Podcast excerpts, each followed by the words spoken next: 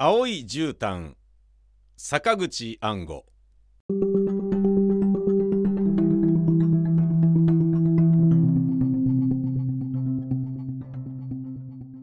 僕らが言葉という翻訳雑誌それから青い馬という同人雑誌を出すことになってその編集に用いた部屋は芥川龍之介の書斎であった。というのは同人の葛巻義俊が芥川の甥で彼はその頃21人の若年だったが芥川死後の整理全集出版など責任を負うてよくやっており同人雑誌の出版についても僕らの知らないことに通じていて彼が主としてやってくれたからである。当時は芥川の死後3年目であった。芥川の家は家は僕の知る分子の家では最もマシな住処だけれども中流以上の家ではない。和風の小ざっぱりとした家でとりわけ金をかけたと思われる部分もなく特に凝った作りもない僕の知るのは2階二間と離れの書斎二間と座敷二間それから庭だけ家族の今は知らない日当たりのいい家だけれどもなぜか陰気で死の家とはこんなものかと考え青年活気のあるあの頃ですら暗さを思うと足の進まぬ思いがしたものである。僕の生まれた新潟の家は昔坊主の学校でだからお寺のような建築であった。おまけに二抱えから三抱えぐらいの天然の松林の中にあってろくろく日の目を見ることもできずカラスとフクロウの巣であった。坊主の一人が屋根裏の梁に首をくくって死にその部分だけ一軒ぐらい切り取ってある。この屋根裏は女中部屋だが子供の僕は坊主のお化けが出るなどと脅されながらも梁から梁を渡って歩いてあの建築にえー、ついて一向に暗い印象を持たないのである。牧野真一の自殺した小田原の家あの家にもしばらく泊まっていたことがある。お寺の隣で前後左右墓地を通り抜けて出入りするといううちであり彼が首をくくった子供部屋は3畳ぐらいの板敷きの日当たり悪い陰気な部屋だが一向に死の家という感じは残らぬ。それらの家に比べれば芥川家は高台の日当たりのいい瀟洒な家で屋根裏病的老行およそ死の家を思わせる条件の何一つにも無関係だが僕にとっては陰鬱極まる家であった。葛巻の帰居していた2階8畳の青い絨毯など特に僕の呪ったものであの絨毯の陰気な色を考えると方向を変えて他のところへ行きたくなってしまったものだ。この絨毯は僕の記憶に誤りがなければ芥川全集の最初の版の表紙に用いた青布の残りで部屋いっぱい敷き詰めると汚れたような黒ずんだ青だ。実に陰鬱な絨毯だ。吉田前と言ってあの頃もしきりに呪って。でも君葛巻少年。え実際彼は少年貴族という感じであったがそういう時には急にくつりと老人のような笑い方をして言葉を濁す習慣であった。彼の好きな絨毯であったにそういない。そして生前の芥川には一切無関係の絨毯であったと思う。この部屋には違い棚の下にガス管がありおじこれは芥川のことがこのガス管を加えて死にかけていたことがあってねと葛巻が言っていたがなぜか僕は死んだ主にひどく敵意を抱いていてこの自災者の神事などには一向に思いを馳せていなかった。またこの部屋では芥川の意向を読まされたこともある。この意向は数年後再読した時に驚嘆した未完の商品,、えー、商品でこの作品についてはすでに2度僕の感想を発表したが当時は全然わからなかった。否、旺盛な敵意によってろくろく目も通さず押し返してつまらないと断言したのを覚えている。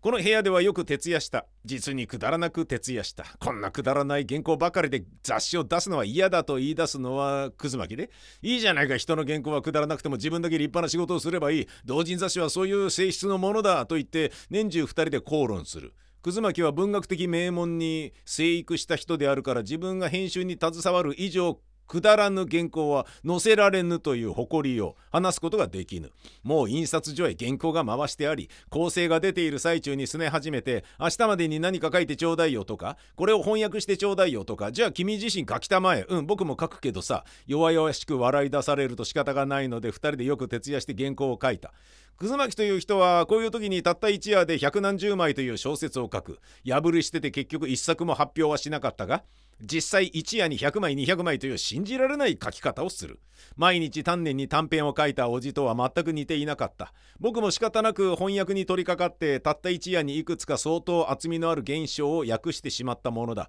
ジッドのワイルドの思い出という本も3日ぐらいで全部訳してしまったしマリー・シェイケビッチ夫人という勇敢マダムのプルーストの思い出この本も一夜で訳した。最も一冊の本ではあるが勇敢マダム勇敢マダムの豪華な本であるから全訳して30枚ぐらいのもの。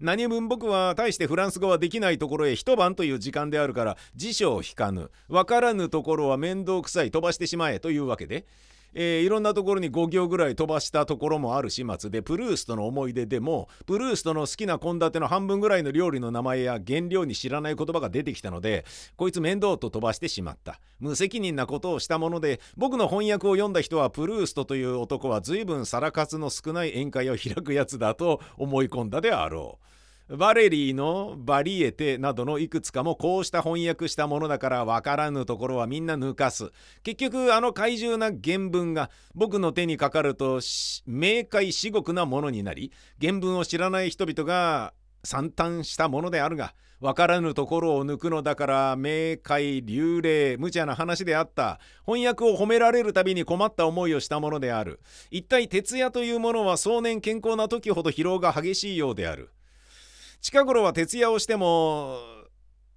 佐野み佐野み疲れを覚えず徹夜を生活の一部分に心得てしまっているがあの頃の疲労はひどかった。事実本を一冊訳してあげるような脇目も振らぬ緊張のせいもあったであろうが顔に現れる憔悴が顕著で目はくぼみ顔全体が油でギラギラしわだらけで黄色であった。うさぎ屋のもなかを食い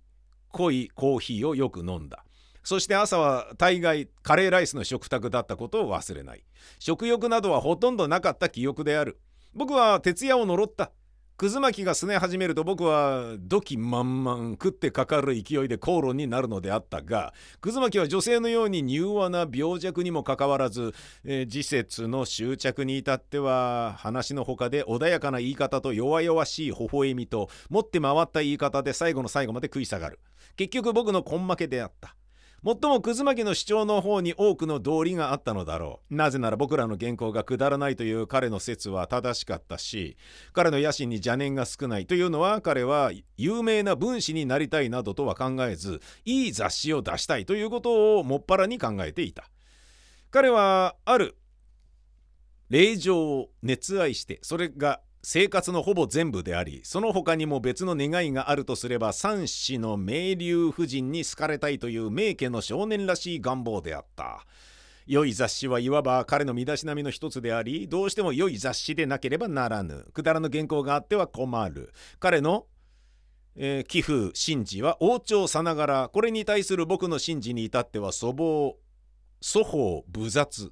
野節の神事のごとくである。天下に名を成したいということだけで目がくらみ自家の被災戦学のごときを点として念頭に置きたがらぬ。この家の自殺した主に本能的な敵意を抱いてしまったのもたまたま主の書斎を本拠としたためにえー、世人の買いかぶりを受けたような風説となりあたら槍一筋の手柄に傷をつけては残念だという向こう水な意気込みによるものであった。己の愛情について葛巻は至極率直でこの愛情は一方的な片思いに過ぎないのだが葛巻は万事友人に隠しておらぬ。ただ令状に向かってだけ打ち明けることができないという気の毒なものであった。だからいい雑誌によって身を飾りたい。あわよくばそれによって令状の心を引く一助ともしたいという願望は純真無垢で。現行の量費に対する追求は邪念がない。ところが僕らは全くの野節で広い首をしてでも立身出世がしたいという根性であるから純粋な批判によっては不良品でも商品として通用しむしろ営利的に成り立ちうるような作品だったらその方がいいじゃないか、えー、というようなよからぬ思いを暮らしている。さすがにそれを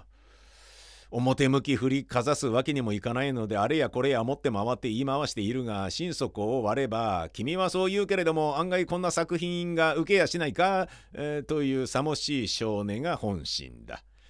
編集に当たるのは葛巻と僕で時には詩人の本田真が加わることもあったけれど大体同人全体は野節の心を持っている。だから僕が何かにつけて有利なようだけれどもありていはそうではないので何といっても葛巻の純粋な立場には千金の重みがあるのである。信氏の僕といえども少年期を過ぎたばかりの多感な年頃であるから曇りなき者に打たれる率直な心を失ってはおらぬ。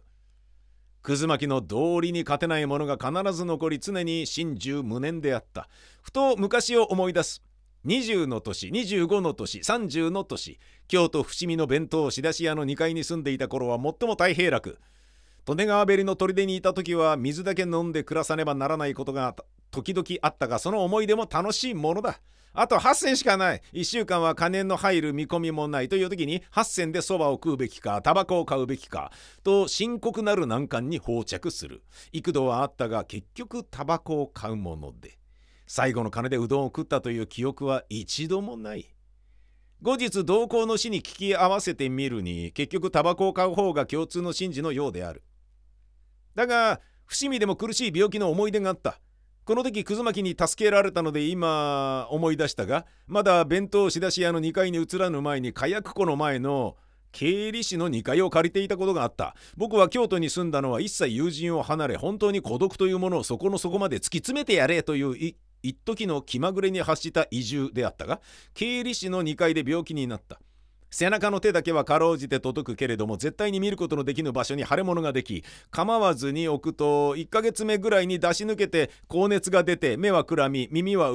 耳はうなり苦痛のために体をエビのごとくに曲げてみても冷や汗が流れ自然のたうち回って全く意識せずにうなり声を発してしまう。あいにく月末で僕自身一文の金もないのみならず宿主の経理士が月末の例によって行方をくらましてしまった。彼は常に月末になると行方をくらます習慣で自然僕が借金取りの応対をせざるを得ぬ立場になる。借金取りといっても事実は家主八百屋伝統水道そういう当然なる料金の類。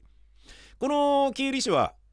50絡みの年齢ににもやらぬ少年詩人のごとき気分屋でええ天気や堺仕事してられへんどすわと言って大概のお天気の日は外出し酒も飲まず女遊びもしないけれども仕事の期日に遅れるために顧客も失い貧乏もするという様子である。細君と別居して自分はこの事務室開花にやもめ暮らしをしており会場は僕ね。一人暮らしは先生とエイドスはと10回していたが先生いやこれ僕のことね。先生うちに気兼ねせんと。ええ人うんぬんということを勧めるだけの画量を失わぬ通人でもあった。だから月末になると姿を消す。1週間ぐらいは雲隠れでこれには僕も参ったけれども他人の借金の言い訳というものは極めて気楽でさしたる苦労でもなかったから僕もとりわけこだわらず雲隠れを咎め立てたことは一度もなかった。またこの男は50ぐらいの年にもなり鼻の下にヒゲなどというものまで蓄えているくせにちょっとのことで赤面して真っ赤になってしまうという奇妙な好人物であった。けれども身動きならぬ病中に行方をくらまされた時には全く参った。とはいえ借金の言い訳が苦痛だというわけでもない。なぜというにそういう激烈な病苦になると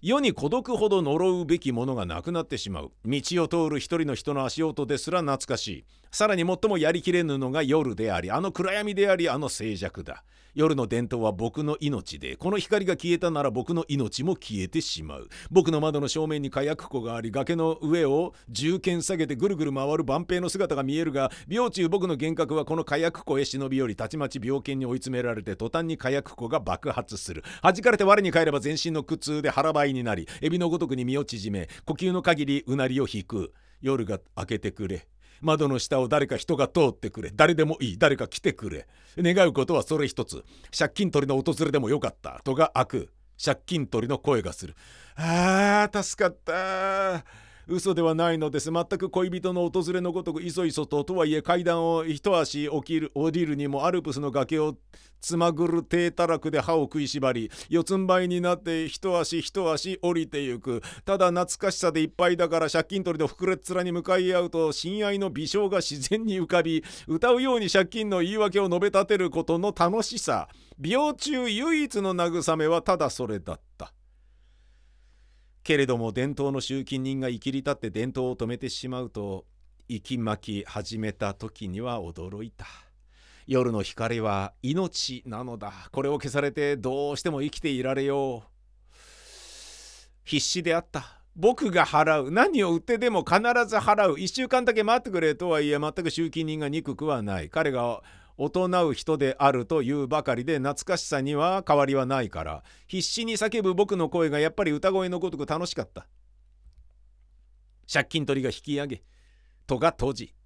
足音が去る。張り詰めた力が抜けて板の前ヘタヘタ倒れしばらくは全く意識がなくなってしまう伝統の集金人がともかく一応了解して引き上げた後では板の間の上に気を失って僕は自然に泣いていた気がついた時板の上に一握りの涙が溜まっていて昔涙でネズミを描いた絵描きの小僧がいたというが僕の方は一の字を引っ張るだけの力もなかった。ともかく医者にかかってみようと決意しこの時葛巻に電報を打った。どういうふうにして料金を作りどういうふうに歩いて電報を打ったかという大事なことが全然記憶にないのである。ところがこの変電が早かった。末尾の辛さというが予期し得ぬ速さのうちに電報為替が届いた時の喜び忘れられぬ。はじめ僕は葛巻から為替が届いたとして一体郵便局まで歩くことができるだろうかということを甚だ不安に思っていた。ところが電報為替が届く。その喜びのためばかりで勇気はたちまち100千倍。郵便局まで歩くばかりか駆け出すことすらできそうな起死回生のありさまである。なおまた一層バカなことには全く馬鹿げた話である。為替を握って家を出る10軒ぐらい歩いたところで坂口さん僕を呼び止める男に会った。三宅雄三である。この春大学を卒業し京都の JO 撮影所の脚本部員になり僕を訪ねてきたのであった。窓の下を通る人の足音すら懐かしかった僕である。とも来たる。ああとも遠方より来たる。夢のごとくであった。酒を飲もう。共に杯をあぐる日、えー、かかる日の再びあるべきや。酒を飲んだ。まことに不思議な酔い方をした。全身に泥が染み渡り泥細工の濡れ人形に課したような奇怪な感覚が染み通る。泥酔の極みに達し一夜に医療費を飲み上げて息高らかに家に上がりあの恐るべき寝床におじけることもなくひっくり返り伝統などがなんじゃいとこやつもパチンと消してしまって悠々と眠り目が覚めると不思議不思議。一夜のうちに全く熱が去り突然病気が治っていた。みじんも嘘ではないのです。すなわち一夜のうちに腫れ物が破れ自然に海が流れ出たのだ。もっともその後の5ヶ月ほど海が止まらなかったのだけれども痛みはこの日を境にして拭い去られてしまったのだ。万事偶然の制御だったがしかし極めて理想的に病気を退治したということができる。なぜなら後日三好達治の背中に拳に余る傷跡を見たからで彼も同じく腫れ物を病み手術した。手術の途中に気絶したということで手術後の半年間苦しんだ。その傷跡は腫れ物の後のごとくではなく大砲の破片を受けてそれを引き抜いた後のごとくに壮烈である。僕のやり方がはるか無難であったのだ。けれどもこういう思い出も今となってはただ懐かしいばかりである。貧乏の句恋の句牛富氏よぞ今はという昔の和歌の通りである。ところがここにただ一つ明るさ懐かしさの伴わぬのが芥川の書斎で過ごした青春多感の年月であった。あの頃は貧乏の苦もなかった。連城にやつれる思いをしたということもない。希望と若さにあふれ恐れや妥協にまみれることも少なく闊歩していたではないか。ただ葛巻の正論には最も参った。表面に弱みを見せぬ僕であるから内心最も圧倒されていたのだけれどもそれは単に理屈の上の話であり葛巻の芸術に圧倒されたわけでもなければ我が芸術に自信を失う絶望したということと全然意味が違ってくる。この時期はまさしく僕の若さの時希望の時伸びようとする力だけの時期だった。けれども思えばこの時期のあの姿あの部屋あの道あの言葉なぜか思い出す全てに暗さばかりがつきまとってくる。まるで若さは暗いというかのように。事実あるいは青春は暗いものであるかもしれぬ。青春には病的自体も健康であり暗さ自体が健全なのだ。けれどもあの希望に満ちた時期になぜ太陽を振り仰ぎ青空をいっぱいに浴びている思いがけ思いが抜け落ちているのだろうか。僕はいつも暗い道を歩いている。その道は芥川の書斎へ通う道なのだ。暗い部屋でくず巻きと滞座しているペンを握り翻訳しているあの部屋は日当たりのいい部屋だったくっきりと青空も見え絨毯に冬の日がさやかに差し込み徹夜の朝の澄んだ夜明けもあったのにあれは全く死の家だよ。僕は痛烈に芥川家を呪ったものだ。全くだよ。こう答えるのは長島厚夢で、冷やかすようにニヤニヤ、あとは無言。あいつは何を考えていたのだろう。雑誌の同人はちょくちょく芥川家へやってくるが、あいつばかりはほとんど姿を現すということもなく、そのうち芥川よりももっとはつらつと自殺して死んでしまいやがった。君は知らないだろうけどあのうちと来たら下の座敷へ降りると足音のないおばあさんがいつも立っていたり歩いていたりしているんだぜ。背がバカに高くて肩幅の広い相撲の痩せたようなおばあさんなんだ。そのおばあさんが一人かと思うと確かに二人なんだね。嘘のことがあるものか。確かに二人だ。そのくせ俺は足音を聞いた覚えがありゃしない。こういうふうに僕は長島に言うのである。わっはっはと彼は笑って無言である。便所から出たら足音のないおばあさんが鴨居の下を歩いていったよ。くずまきはにやりと笑ってこれも無言。この絨毯燃やしちゃったらどうだろうね。だって君、君ったらどうしてこの絨毯が嫌なんだろうね。くずまきはカリエスで肋膜が悪くそのレントゲン写真を僕がひっくり返って眺めていると彼は頬杖をついて「どう？なんだか嫌でしょ？う?」とにやりと笑う毎日致死量に近いぐらいのカルモチンを飲み少年貴族の顔は黄色く濁ってシワだらけだカルモチンよしたらどうかねだって眠れないもの眠れる人は幸せよ。バカバカしい話だよ。おじさんの亡霊に過ぎないのさ。おじさんと縁を切るのだよ。バッサリと。じゃあ眠らせてくださいよ。少年貴族は爽やかに笑うのである。芥川は自殺したけど大体自殺などといううちじゃないのだね。誰かがあのうちで殺されている。担当とかピストルというものが投げ出してあってそれで君犯人なんか必要ないよ。大体そういううちなんだ。いつだって青空から隠されているよ。僕はまたこういう風に長島に言う。彼はまた腹を抱えて大笑い。要するに長島は僕という無雑な男はそういう風な困り方をする男で死の家の暗さなどという妙なものをでっち上げて一人で参って喜んでいる。要するに一つのポーズだ。えもっともフロイド風に分析すれば持って回ったそこの方に謎を解く鍵もあろうけれどもポーズの方が重要なのさと思い込んでいたかもしれぬ。僕自身僕のポーズに幻惑される傾向も確かにあるが正しく経験なる心においてあのうちは暗いうちだと僕はやっぱり判定する。笑うなかれ。少女の祈りのごとき幼い心が今なお僕の心に少しく宿りその言葉があの家は暗い家だと言っている。くずまきは暗くない。芥川家は暗くない。住む人々も暗くない。ばあさんに足音がないよなどとはまことに無礼なる悪表現で僕の物質的なポーズのせいに他ならぬ。要はあの時期が暗いのだ。少年の希望のなんと暗くあることよ。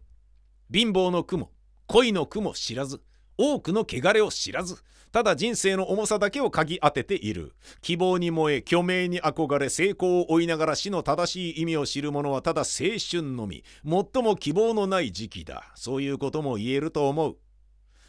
そういう時期の一日暮れ方駿河台下の道を一人歩いているとレインコートの青年に呼び止められた。見覚えがあるかと聞くとないと答え。そうでしょう。僕のような平凡な男がお目に留まるはずはないのです。僕の一生など僕には分かりすぎるほどよく分かっているのです。安サラリーマン。右にも左にも動くはずがないではありませんか。まだしも失業していないだけが不思議です。あの頃は青年の半分ぐらいが失業している時代であった。10分か15分だけ一緒にお茶を飲む時間を与えてくれというので、手近な茶店で休んだのだが、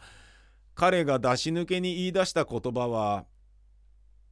あなたには美しい霊嬢たちのお友達が数えきれないほど終わりでしょうね。そしてその霊嬢たちがみんなあなたに思いをかけているにそういないことも知っています。という途方もない言葉であった。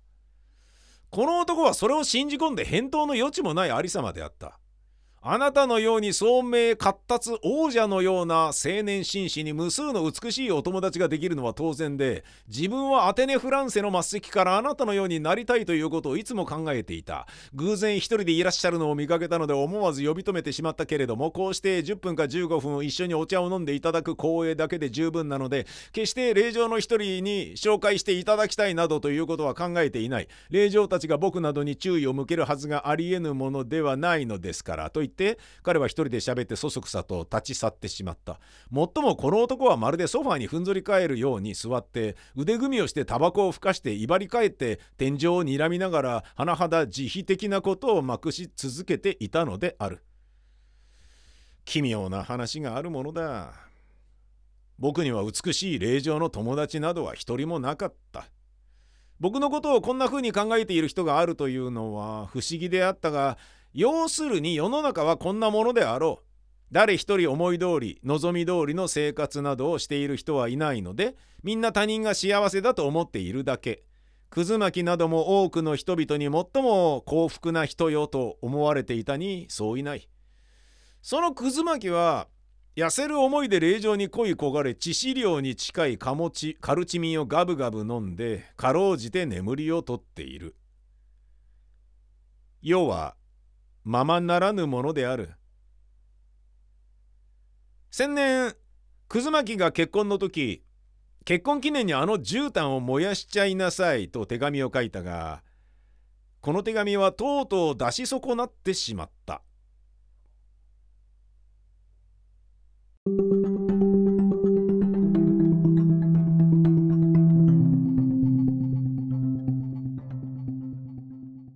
定本風と光と二十の私と伊豆子へ。他十六編岩波書店岩波文庫。